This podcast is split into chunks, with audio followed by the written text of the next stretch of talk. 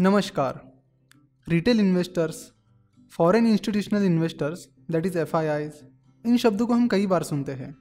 तो आज हम इन शब्दों का मीनिंग समझेंगे और स्टॉक मार्केट में जो अलग अलग टाइप्स के इन्वेस्टर्स होते हैं, उनके बारे में बात करेंगे।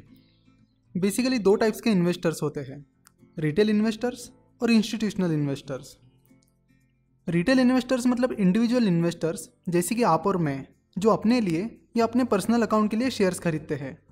और इंस्टीट्यूशनल इन्वेस्टर्स मतलब ऑर्गेनाइजेशंस यानी संस्थाएँ, जैसे कि mutual funds pension funds insurance companies etcetera जो अपने इन्वेस्टमेंट पोर्टफोलियो के लिए या लोगों के लिए इन्वेस्टमेंट करते हैं। रिटेल इन्वेस्टर्स के मुकाबले इंस्टीट्यूशनल इन्वेस्टर्स बड़े कैपिटल के साथ इन्वेस्ट करते हैं। इंस्टीट्यूशनल इन्वेस्टर्स के पास अपनी खुद की रिसर्च टीम होती है तो काफ़ी डीप रिसर्च और एनालिसिस के बाद इंस्टीट्यूशनल इन्वेस्टर्स अपनी बाय और सेल डिसीज़न लेते हैं। दो टाइप्स के इंस्टीट्यूशनल इन्वेस्टर्स होते हैं। Foreign institutional investors that is FII और domestic institutional investors that is DII जो Indian institutional investors Indian financial market में इन्वेस्ट करते हैं, उन्हें डोमेस्टिक इंस्टीट्यूशनल इन्वेस्टर्स कहते हैं। और दूसरे देश के इंस्टीट्यूशनल इन्वेस्टर्स जो इंडियन फाइनेंशियल मार्केट में इन्वेस्ट करते हैं, उन्हें foreign institutional investors that is F कहते हैं। इंडिया एक इमर्जिंग मार्केट है।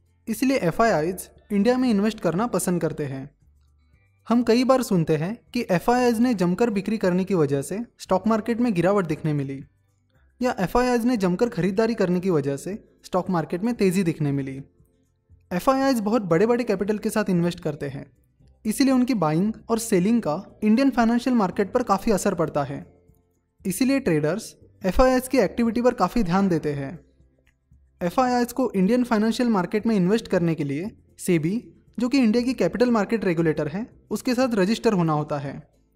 और अगर किसी फॉरेन इंडिविजुअल या फर्म को इंडियन फाइनेंशियल मार्केट में इन्वेस्ट करना है तो उसे FII के साथ एज अ सब अकाउंट रजिस्टर होना होगा। उसके बाद FII उस इंडिविजुअल की ओर से इंडियन स्टॉक मार्केट में इन्वेस्ट करेंगे। एफ़ के साथ सब अकाउंट रजिस्टर करने के लिए उस इंडिविजुअल इन्वेस्टर का नेटवर्थ 50 मिलियन डॉलर के ऊपर होना चाहिए। यानी करीब 320 से 330 करोड़ के ऊपर होना चाहिए। इस रूल की वजह से जिन इंडिविजुअल इन्वेस्टर्स का नेटवर्थ 50 मिलियन डॉलर से कम था इंडियन फाइनेंशियल मार्केट में इन्वेस्ट नहीं कर पाते थे। तो इंडियन गवर्नमेंट ने 2012 में क्यूएफआई यानी क्वालिफाइड फॉरेन इन्वेस्टर्स का कॉन्सेप्ट लाया। क्यूएफआई में इन्वेस्टर्स जिनका नेटवर्थ 50 मिलियन डॉलर से कम है, वो भी एफ़ के साथ सब अकाउंट रजिस्टर किए बिना इंडियन फाइनेंशियल मार्केट में इन्वेस्ट कर सकते हैं। लेकिन क्यू के लिए भी कुछ टर्म्स एंड कंडीशंस है। क्यू के ज़रिए सिर्फ़ उन्हीं कंट्रीज़ के लोग इंडियन फाइनेंशियल मार्केट में इन्वेस्ट कर सकते हैं, जो F A T F that is financial action task force ने निर्धारित किए हुए एंटी मनी लॉन्ड्रिंग और एंटी टेररिस्ट फाइनेंसिंग गाइडलाइंस का पालन करती है। तो अगर कोई country F A T F ने डिफाइन किए हुए इन गाइडलाइंस को फॉलो नहीं करती है तो उस कंट्री के लोग क्यू एफ़ आई रूट के ज़रिए इंडियन फाइनेंशियल मार्केट में इन्वेस्ट नहीं कर सकते।